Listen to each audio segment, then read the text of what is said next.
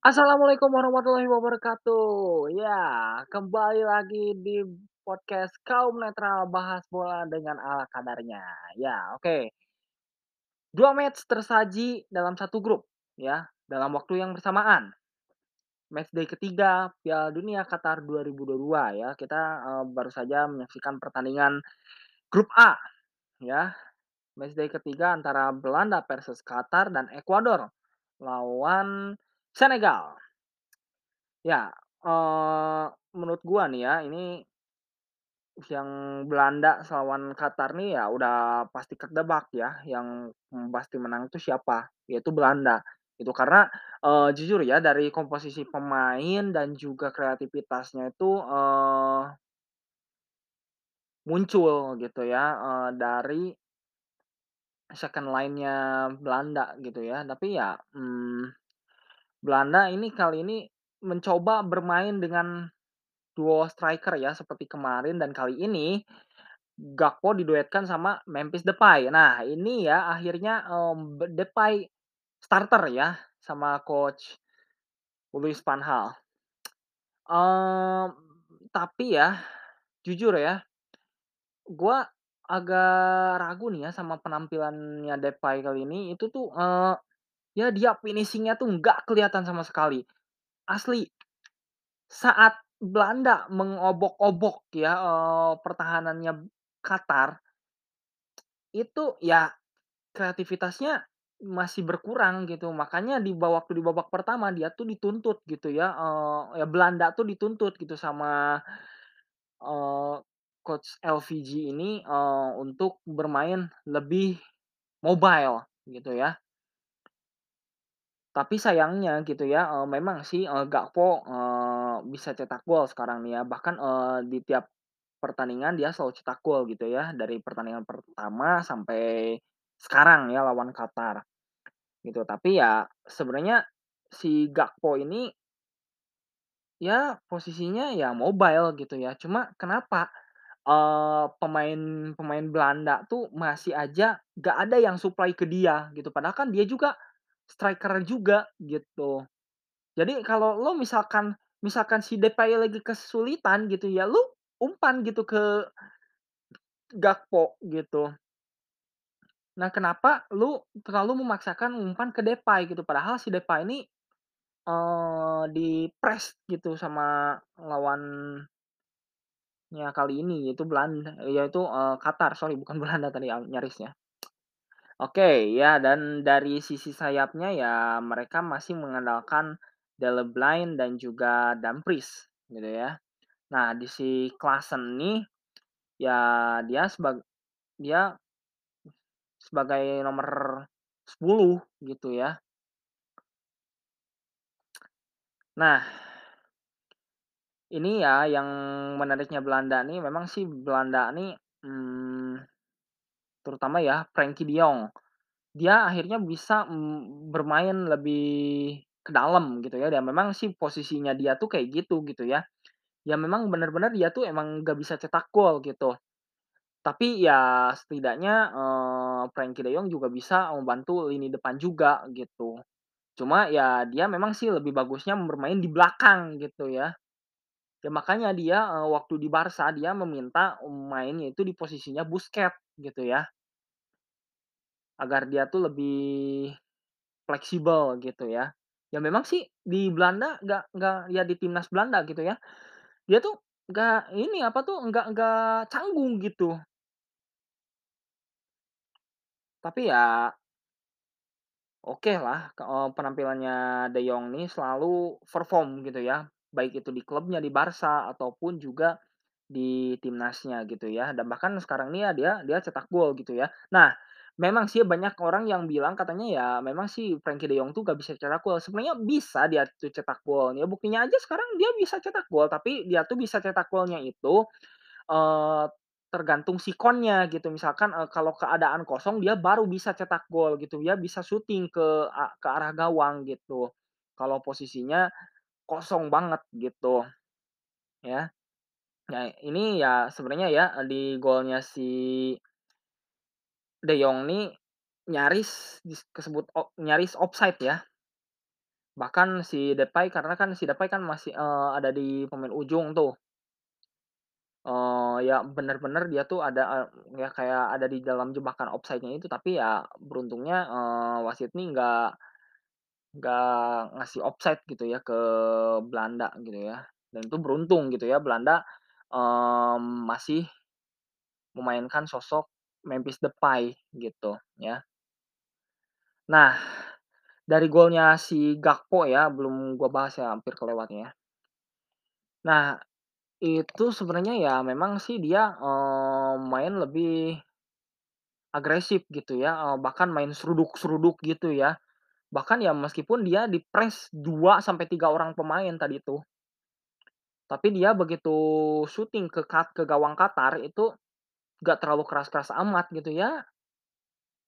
Ya standar gitu lah. Power shoot-nya itu nggak terlalu keras-keras amat gitu, tapi ya tendangannya terukur gitu dan bolanya pun bola liar gitu ya. Emang ya sebenarnya ya memang layak untuk menang gitu buat Belanda gitu ya, dan Belanda udah pasti jadi juara grup ya di grup A ini. Dan untuk Qatar ya gue ngucapin tetap semangat lah ya, ini kan baru pertama kalinya gitu ya merasakan cywarnya turnamen 4 tahunan sekali ini ya. Nah dan ya ini masih ada lah ya untuk prestasi lain buat timnas Qatar nih ya, kan masih ada Piala Asia kan, kebetulan kan Piala Asia kan di rumah lu sendiri gitu ya, masih di Qatar gitu ya. Ya yang mainnya pun negara yang satu benua sama lu gitu ya. Ini mungkin ajang latihan atau ajang pemanasan aja gitu buat Piala Asia nanti gitu ya buat timnas Qatar nih ya. Dan ya tetap semangat aja lah, ini jangan jadi beban gitu ya. Gak apa-apa galos juga, itu udah apresiasi besar gitu ya buat timnas Qatar nih, karena lo udah bisa tampil di ajang 4 tahunan gitu yang diselenggarakan oleh Federasi Sepak Bola Dunia yaitu FIFA gitu ya. Oke, ya itu aja lah ya untuk pertandingan Belanda lawan Qatar. Ya memang sih gua nggak terlalu fokus ya nontonnya ya, cuma dikit-dikit aja gitu karena kan udah ketebak siapa yang bakal menang gitu ya. Nah, kita akan bahas Ekuador lawan Senegal. Nah, ya ini yang paling mendebar-debarkan gitu ya, karena kedua tim ini sama-sama benar-benar membutuhkan kemenangan gitu. Dimana Ekuador harusnya lu tuh minimal imbang, lu bisa lolos gitu ya. Dan sedangkan ya Senegal ya memang harus menang gitu, dan ternyata terbukti gitu Senegal berhasil memenangkan dengan skor 2-1 ya. Itu tipis banget, itu gak mudah gitu buat Senegal gitu ya. Nah kenapa?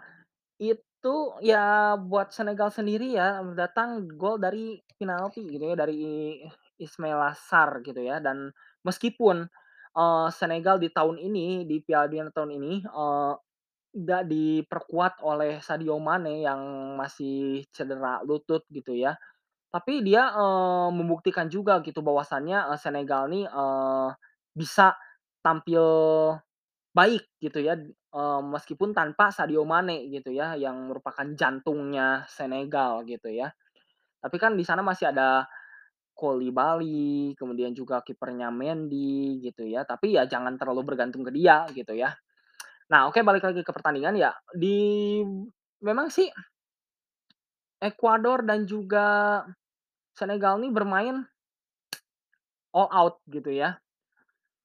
Karena ya kalau yang namanya tim yang biasanya membutuhkan kemenangan ya memang bermainnya kadang-kadang all out gitu. Apalagi ya tim yang sekelas Senegal dan Ekuador gitu ya, yang notabene ya di Piala Dunia tuh tim mediocre gitu ya. Kalau di Piala Dunia gitu ya, beda kalau di benuanya masing-masing atau di konfederasinya masing-masing gitu ya. Ya mungkin Ekuador nih ya kalau di konfederasinya itu tim kuat gitu ya, apalagi di CONCACAF-nya gitu ya. Ekuador tuh kalau nggak salah CONCACAF atau Konmebol ya.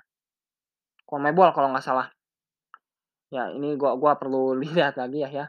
Sedangkan buat Senegal ya Senegal gitu. Dia juga bisa dikatakan tim kuat juga, iya tim kuat gitu ya. Karena kan dia itu juara Piala Afrika di tahun sebelumnya ya, di tahun 2021 gitu ya.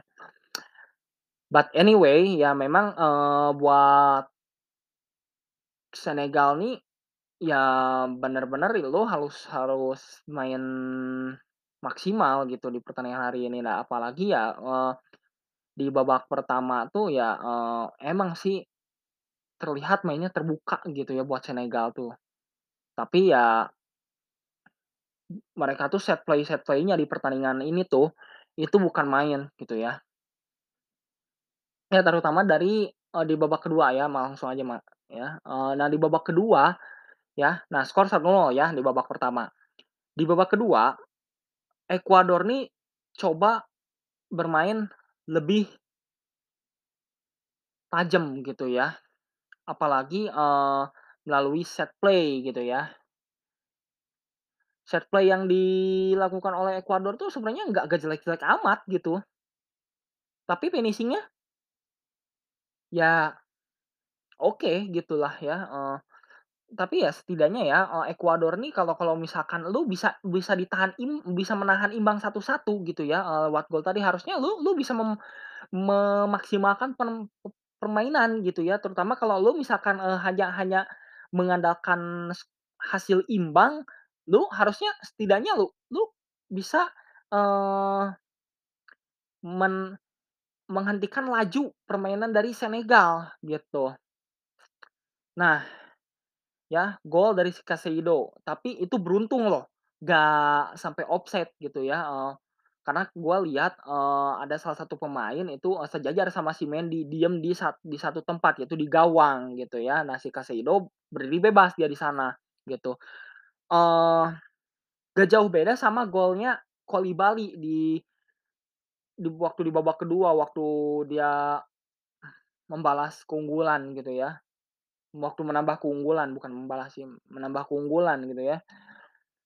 Nah, ini pun juga set play-nya bagus, terutama di tendangan bebas.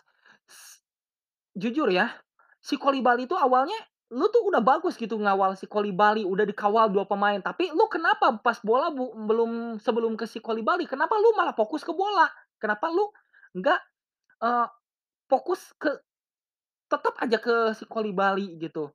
Ya makanya si Koulibaly kenapa bisa cetak gol, karena ya si Koulibaly itu pertama memang sih dia dikawal dua orang gitu ya, tapi karena berhubung si dua pemain yang mengawal dia itu, dia langsung berdiri bebas gitu, langsung lari gitu. Tapi ya dia nggak kontrol, dia langsung gol gitu dengan begitu percaya dirinya gitu ya. Tapi ya at least kalau lu pengen itu tuh ya gimana ya? Apalagi ya lu udah bisa nahan imbang 1-1 waktu itu di menit 68.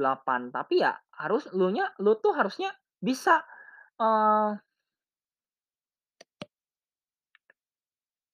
menutup pergerakan Senegal gitu.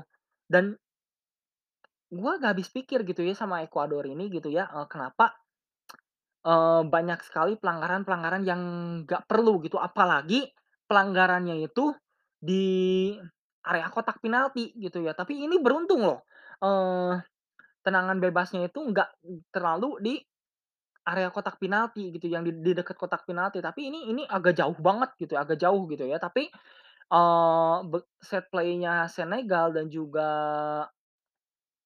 shooting dan eksekusi bola matinya itu tuh akurat gitu. Ya memang kalau tendangan bebas jauh tuh rata-rata memang ya, apalagi yang agak ke samping itu, apalagi samping banget itu tuh biasanya di crossing gitu ya. Kalau jarang banget sih ada yang diarahin ke gawang langsung gitu, tapi ya mungkin adalah beberapa yang bisa gitu ya. ada beberapa footballer gitu ya yang bisa shooting langsung ke arah gawang, meskipun si serve tendangan bebasnya tuh di samping gitu, di samping banget, bahkan sampai pojok gitu. Ya, dan harusnya kedua tim ini ya harusnya sama-sama imbang gitu ya, emang layak imbang gitu. Apalagi Ekuador emang layak imbang gitu ya. Apalagi ya, tapi ya seharusnya sih imbang gitu, layak imbang. Cuma ya nggak tahu mau gimana lagi, gue nggak bisa berkomentar lebih panjang lagi gitu ya. Karena ini jujur ya, gue daripada Belanda Qatar, malah bukan daripada sih, gue di antara pertandingan yang tersaji malam hari ini gitu ya, Belanda Qatar sama Ekuador Senegal, ya memang sih Belanda Qatar udah ketebak gitu ya, pasti Belanda yang menang gitu ya. Nah, yang gue tonton justru yang paling fokus tuh Ekuador sama Senegal gitu, bermain tanpa bukan tanpa tekanan sih, memang tekanannya tinggi gitu, karena kan ini laga hidup mati gitu ya, menentukan nasib lu, apakah lu masih layak tampil di Piala Dunia tahun ini atau lu mending pulang aja gitu ya. Ekuador ya, lu besok aja udah pulang gitu, pulang ke negaranya dengan tangan hampa gitu. Padahal ya kayaknya ya Ekuador tahun ini ya terlalu bergantung sama Valencia gitu. Apalagi di pertandingan kali ini, apalagi tuh si Valencia tuh gak kelihatan sama sekali gitu. And passingnya amburadul, finishingnya gak tahu kemana, gak jelas gitu. Ya, kalau si Mendy ya nggak terlalu banyak nge-save gitu ya di pertandingan babak kedua itu.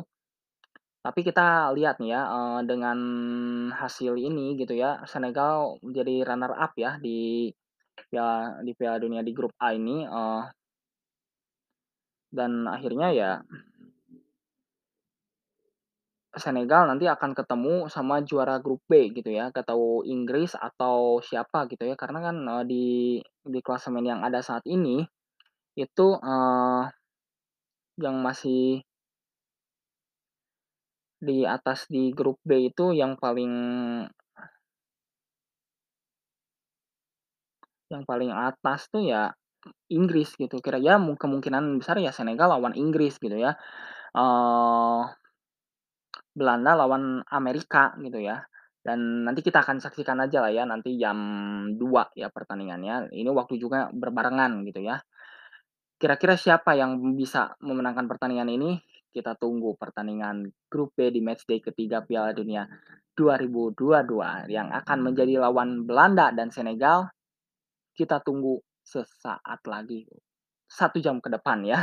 Oke, itu aja lah ya untuk review kali ini, dan kita akan bertemu lagi di episode berikutnya. Dan sampai bertemu di podcast Kaum Netral, bahas bola dengan ala kadarnya. Wassalamualaikum warahmatullahi wabarakatuh. Thanks for listening.